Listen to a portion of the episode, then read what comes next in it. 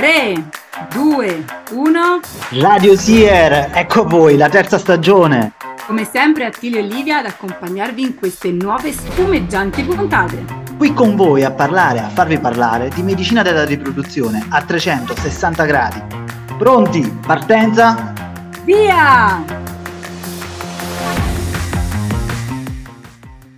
Ciao, salve a tutti i nostri ascoltatori, bentornati in Radio Sier. Oggi abbiamo un ospite d'eccezione, abbiamo Mauro Cozzolino che è un brillante ginecologo specialista in riproduzione che lavora presso il centro IVI di Roma. La sua formazione inizia in Italia ma prosegue mm, all'estero e infatti ha lavorato in cliniche come Nivi Madrid e Nivi Lisbona. Inoltre ha maturato una forte esperienza a livello scientifico presso la Fondazione IVI di Valencia in Spagna ed inoltre ha, ha, lavorato come ricercatore e ha portato avanti ricerche all'Università di Yale negli Stati Uniti. Sta per concludere inoltre il suo dottorato presso l'Università del Re Juan Carlos di Madrid e ovviamente come non dire che vanta oltre 100 pubblicazioni scientifiche nel campo della riproduzione assistita e ad essere invitato in maniera importante in numerosi congressi nazionali e internazionali. Quindi grazie Mauro per essere qui con noi oggi. Grazie a voi per l'invito, mi fa molto Grazie piacere. Grazie Mauro che sei qui con noi. Mauro, eh, la prima domanda che mi viene spontanea è: ma scusa, ma, ma quanti anni hai per avere un curriculum così? Almeno 60. Eh, cioè, non si può dire. Mamma mia, 100 pubbliche. Grande. Ma tu... no. Tanta. Il problema pensano che sia troppo giovane quando mi vedono, poi dopo dice quello è il curriculum, è quello, allora è troppo vecchio, boh, non si sa. cioè, dov'è il trucco? Dov'è il trucco? Vogliamo il trucco? Non dormi, forse non dormi. Eh, no, non poco sonno, quello sicuramente. Dai, è davvero un piacere averti qui con noi.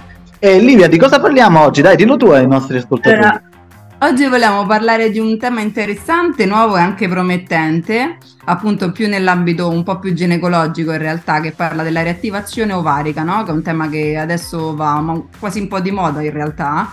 Quindi per prima cosa vogliamo sapere cosa si intende per riattivazione ovarica. Allora, mi fa molto piacere di tutto ecco, che sia utilizzata la parola giusta, nel senso che riattivazione, perché molte volte sento parlare, ovviamente è chiaro, impropriamente dai pazienti ed è semmai anche giusto, però noi che ci occupiamo effettivamente dell'aspetto un pochino più scientifico, è giusto utilizzare la parola riattivazione e non ringiovanimento, perché effettivamente con il ringiovanimento noi non ringiovaniamo niente, cioè questo processo è un processo per cui noi non possiamo invertire il processo fisiologico all'interno dell'ovaio. L'obiettivo della riattivazione ovarica è quello, diciamo, soprattutto di far sì che si favorisca la transizione di quei follicoli che sono soprattutto follicoli primari e primordiali, secondari, verso stadi maturativi successivi. Quindi l'effetto della riattivazione, almeno in quelli che sono gli studi che ci sono attuali nel campo, riguarda soprattutto un aspetto più numerico, quindi attraverso l'utilizzo di alcune molecole cercare di favorire il processo di avviamento dei follicoli verso nuovi stadi, verso successivi, più che altro più che nuovi, verso successivi stadi di maturazione. Il nostro obiettivo quindi è sempre cercare di incrementare quello che può essere il numero dei follicoli antrali. Per questo dico che è più corretta la parola riattivazione e non ringiovanimento. Noi non cambiamo nessuna caratteristica dell'ovulo. Fondamentalmente noi cerchiamo solo di fare in modo che più follicoli si spingano verso quella fase finale della maturazione che può essere la fase in cui appunto sono responsivi alle gonadotropine e quindi ci permettono magari di incrementare il numero di ovuli che possiamo recuperare in un pick up. Wow, già la premessa mi piace tantissimo, anche perché è una delle domande che mi è capitato spesso di rispondere alle pazienti eh, che si rivolgono ai nostri centri e dicono ma voi non la fare ringiovanimento ovarico ma perché? Ma, ma, è vero sì ho 45 anni ma tanto faccio voi potete fare di più eh?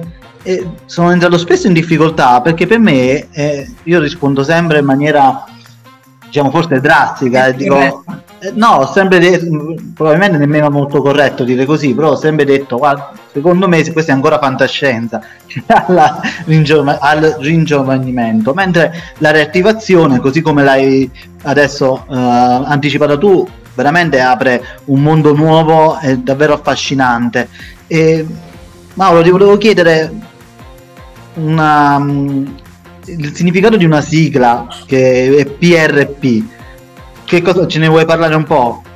Sì, il PRP non è altro che praticamente il plasma arricchito di, di piastrine, fondamentalmente dal suo acronimo inglese, e fondamentalmente quello che fa il PRP è proprio una diciamo, delle prime sostanze che si è utilizzato per i meccanismi della, della riattivazione. È fondamentalmente una, un, una, diciamo, un preparato che si ottiene dal, dal sangue, normalmente da un piccolo prelievo di circa 10 ml siamo in grado di ottenere circa 5-6 ml di PRP attraverso la, una centrifugazione speciale che permette di separare la parte corpuscolata del sangue dalla parte un poco più prettamente sierica e all'interno di questa parte sierica noi troviamo tutti quei fattori di crescita che possono essere utilizzati nella, nell'iniezione intraovarica e che fondamentalmente hanno soprattutto uno scopo rigenerativo. Diciamo che il PRP, il primo uso che sicuramente tutti quanti ricordano di quando è, è, si è introdotto nell'ambito della pratica uh, medica è stato soprattutto nell'ambito della tricologia, no? dell'utilizzo per le iniezioni ovviamente dei, uh, diciamo di, per incrementare il numero di bulbi piliferi, poi ha trovato grande applicazione in ortopedia soprattutto e in dermatologia e ora arriva anche in altri campi come, come il nostro. È un prodotto estremamente sicuro perché è un prodotto autologo, quindi che viene dal sangue della, del, del, singolo soggetto, per cui non ci sono rischi effettivamente legati alla possibilità magari di rigetto o qualsiasi altro tipo di, di effetto negativo ed è la ragione per la quale ci sono poche controindicazioni all'utilizzo di questa sostanza.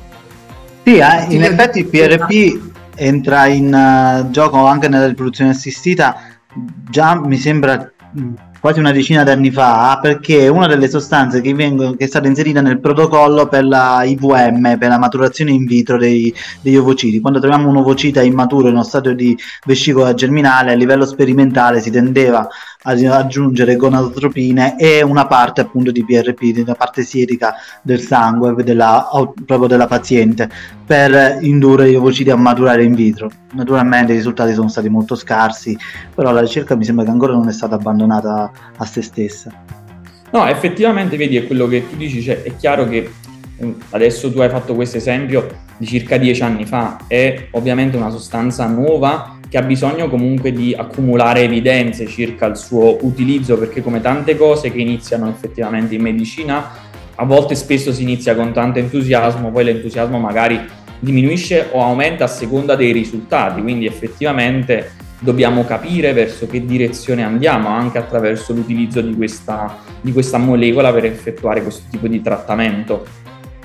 Quindi appunto quali sono i tassi di, di successo e di miglioramento che si vedono insomma? Allora, diciamo che resta comunque una, io a volte la dico, una terapia dell'ultima spiaggia, no? nel senso che sono ovviamente pazienti che spesso sono candidati alla possibilità chiaramente della donazione uh, di gameti e quindi ovviamente il PRP diventa un'ultima opportunità prima di, di passare a una strada successiva. E gli studi un pochino più grandi che sono stati attualmente pubblicati riguardano ovviamente la POF, e uh, praticamente le pazienti con, uh, con DOR o PUR. E effettivamente in questo gruppo di pazienti si arriva ad ottenere un 30% di gravidanza, che se consideriamo che il tasso percentuale di gravidanza per una POF è intorno al 10%, l'utilizzo effettivamente di questo tipo di terapia permette di triplicare il, il tasso di successo. Resta un tasso effettivamente basso e quindi qualcuno potrebbe uh, opinare che non vale la pena farlo, però de- io quello che ci tengo sempre a ricordare è che sono pazienti la cui unica alternativa è la donazione di gameti, quindi ovviamente resta l'ultimo step prima di pensare a un passaggio successivo. È chiaro che bisogna tenere in conto tanti fattori, tra cui in primis sicuramente l'età. Senza dubbio. Però eh, fammi capire un attimo perché è veramente interessante. Ma la procedura di per sé, eh, prima hai accennato con iniezione intra, eh, ovariche di questo PRP. Però in realtà cioè, come funziona? Quanto tempo prima andrebbe fatto? Mm, va fatto il mese prima del pick up, due mesi prima del pick up, quanto tempo può avere un effetto? E se poi riesci a darmi anche, non so se hai dei numeri di questo tipo, diciamo una differenza di recupero tra una paziente che fa un pick up senza, PR, senza questa riattivazione ovarica e una paziente che l'ha fatto, diciamo paragonabile.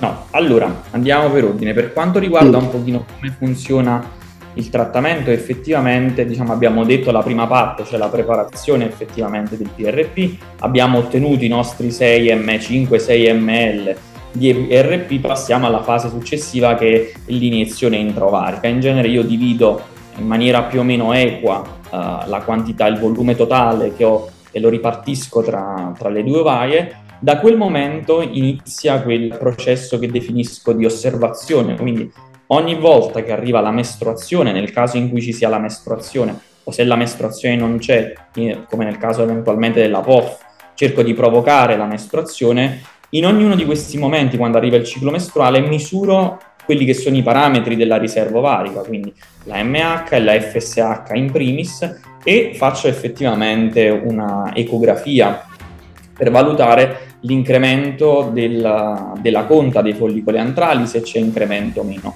In genere questa osservazione la ripeto per tre mesi. Se nel giro di questi tre mesi non evidenzio nessuna modificazione dei parametri della riserva ovarica, sia dal punto di vista eh, biochimico ematico, sia dal punto di vista ecografico, posso ritenere diciamo, che il PRP non ha avuto nessun, nessun effetto e non c'è stato nessun giovamento in termini appunto di miglioramento della, della riserva ovarica.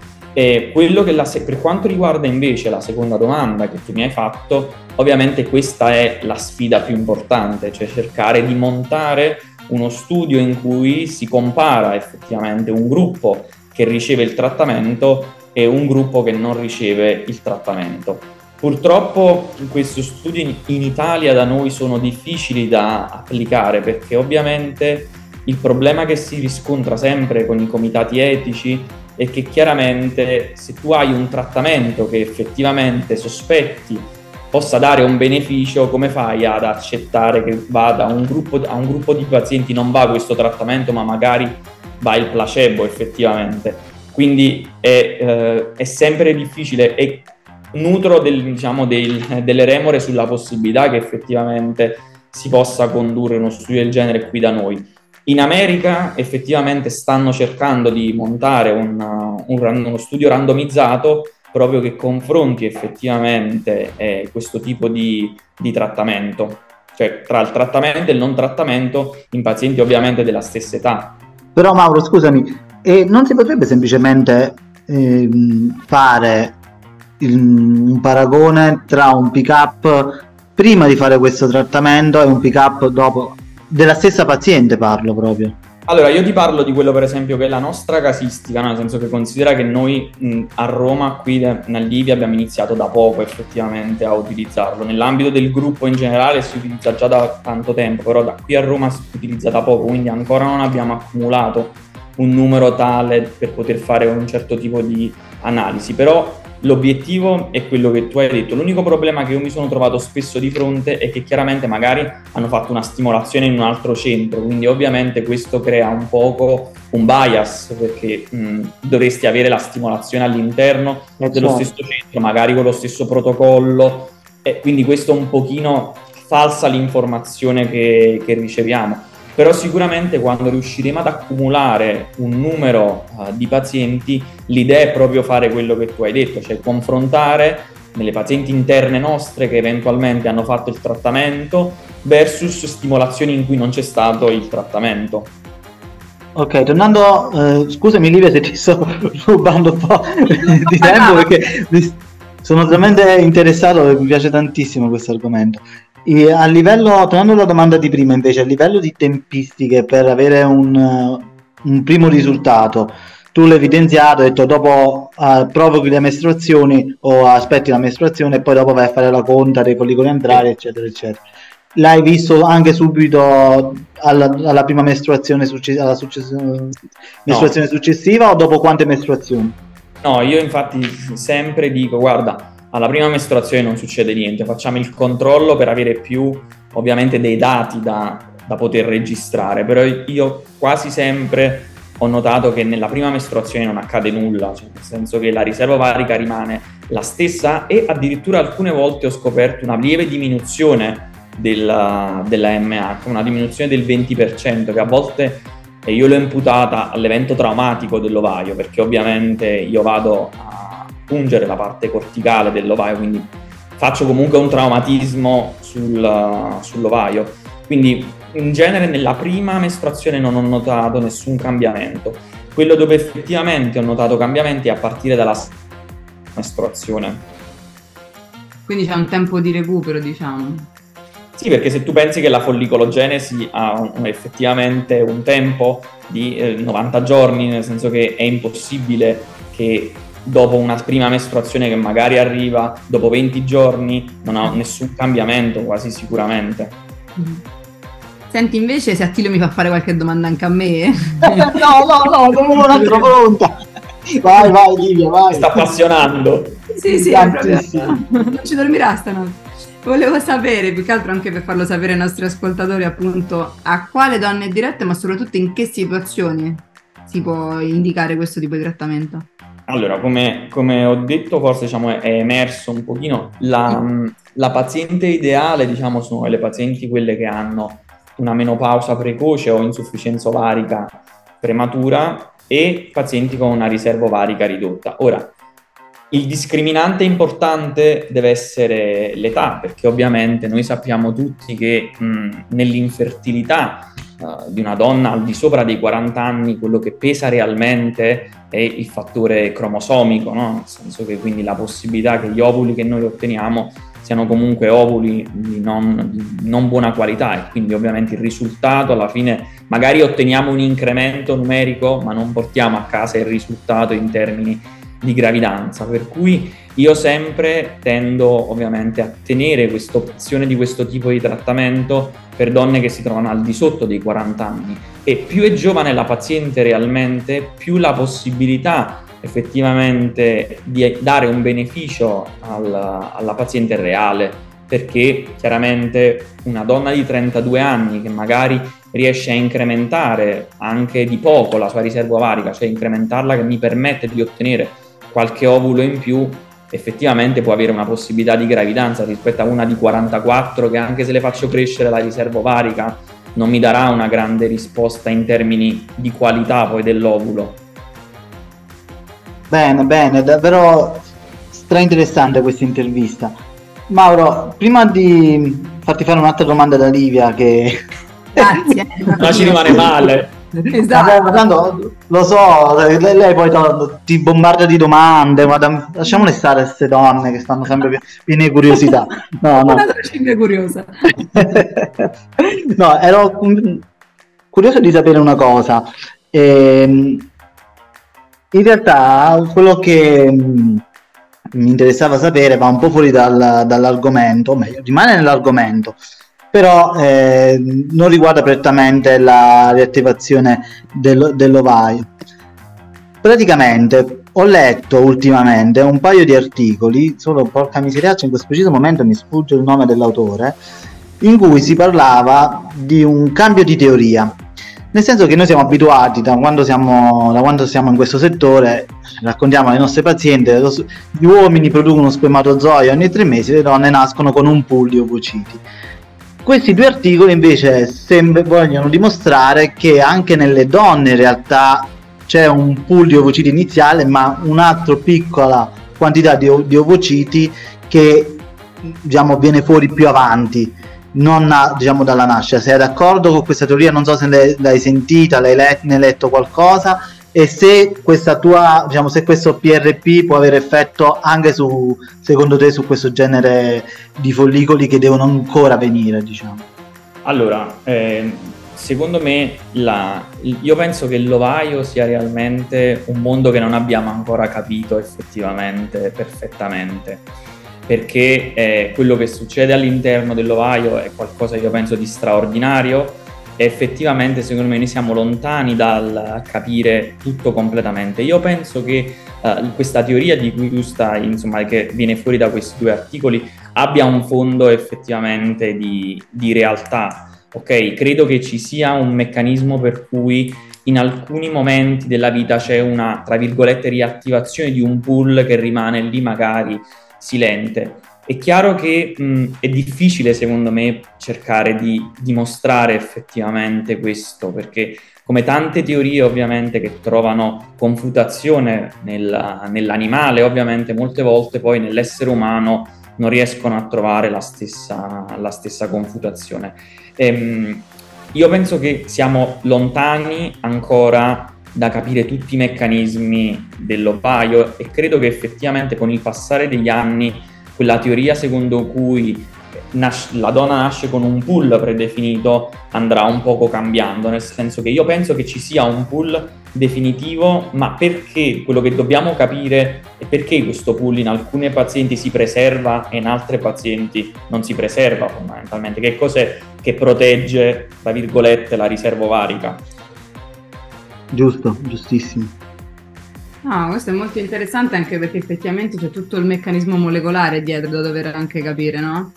E... Sì, esatto, questo insomma voi magari me lo insegnate, ecco, ehm, noi soprattutto i clinici vediamo gli effetti effettivamente, però dietro che, che cosa c'è in, dal punto di vista molecolare che fa sì che una ragazza di 30 anni abbia una riserva ovarica normale e un'altra ragazza abbia una riserva ovarica completamente ridotta. Probabilmente il pool iniziale era lo stesso o era differente, cioè quando sono nate qual era il pool de- di follicoli? Ci sono donne che nascono con un pool minore? Probabilmente no sono lo stesso, c'è un meccanismo di consumo maggiore, qual è il meccanismo? Io penso che tutte queste domande restano ancora tutte quante senza una risposta eh, chiara, per questo dico che sull'ovaio in realtà sappiamo, ma sappiamo quello tra virgolette che, ci, che abbiamo tramandato di anno, generazione dopo generazione, però siamo ancora lontani da capire la dinamicità di quest'organo.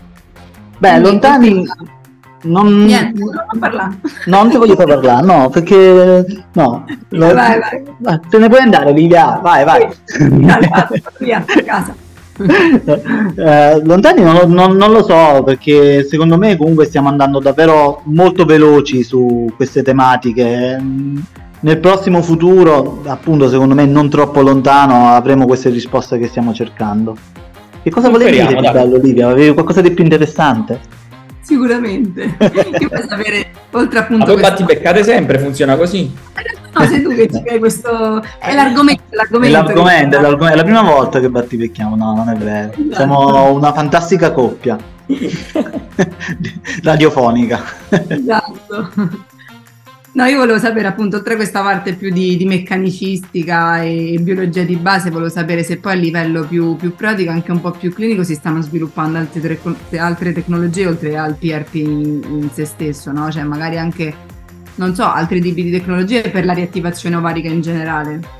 Ah, in realtà, come dire, eh, nel, nel mondo ci sono vari filoni di ricerca effettivamente su questi meccanismi della riattivazione e ci sono ovviamente anche altri tipi uh, di trattamenti uh, che combinano il PRP anche con altri tipi di, di, molecole e soprattutto quello che effettivamente io credo che anche è quello su cui si sta in, diciamo, lavorando soprattutto un gruppo in maniera un pochino più specifica e cercare di capire se alcuni geni si silenziano effettivamente nel, nell'ovaio più precocemente rispetto ad altri, cioè quei geni che sono ovviamente correlati con il mantenimento della, della riserva ovarica.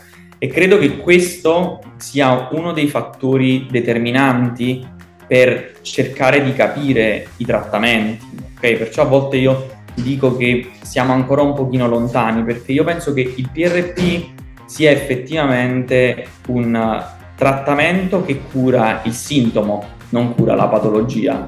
Ok, quindi quello che dobbiamo capire è qual è la patologia per capire effettivamente qual è eventualmente la medicina. Quello che noi facciamo, tra virgolette, con l'utilizzo del PRP è un palliativo, cioè abbiamo un sintomo che è la diminuzione della riserva ovarica, proviamo a incrementare quella riserva ovarica, ma non sappiamo perché è diminuita la riserva ovarica. Quindi il, conoscimento effettivamente di quali sono i geni che si silenziano, secondo me è, potrà essere nel futuro uno strumento di notevole potenza per migliorare la prognosi di queste pazienti. Sono veramente d'accordo con te. E mi dispiace soltanto che ragazzi siamo arrivati già al termine di questa puntata. Siamo andati, secondo me, davvero eh, interessantissima. Roma. Eh? Ti invitiamo a Roma per uno spritz così Bra- bra- bravo perché tu fai solo chiacchiere però non mi inviti mai. Invece caspiterina invitami fai venire Mauro poi tu vattene così io faccio due chiacchiere con Mauro. Piacere con piacere dai. A parlare della riattivazione ovarica lo spritz a parlare della riattivazione ovarica. Vabbè, capito cominciamo con la riattivazione ovarica poi dopo il terzo spritz parliamo bravo vedi vedi. Siamo già d'accordo io e Mauro grande Mauro. Dai mi ha fatto davvero piacere averti nostro ospite e spero di vederti davvero presto dal vivo e un caro saluto a tutti gli ascoltatori di Radio Sier. Grazie a tutti e grazie dell'invito. Ciao. No, dai, Livia, almeno, almeno saluta, dai, non fare la maleducata. Parlare. Vabbè, gli ascoltatori sì. Ciao a tutti. Ciao.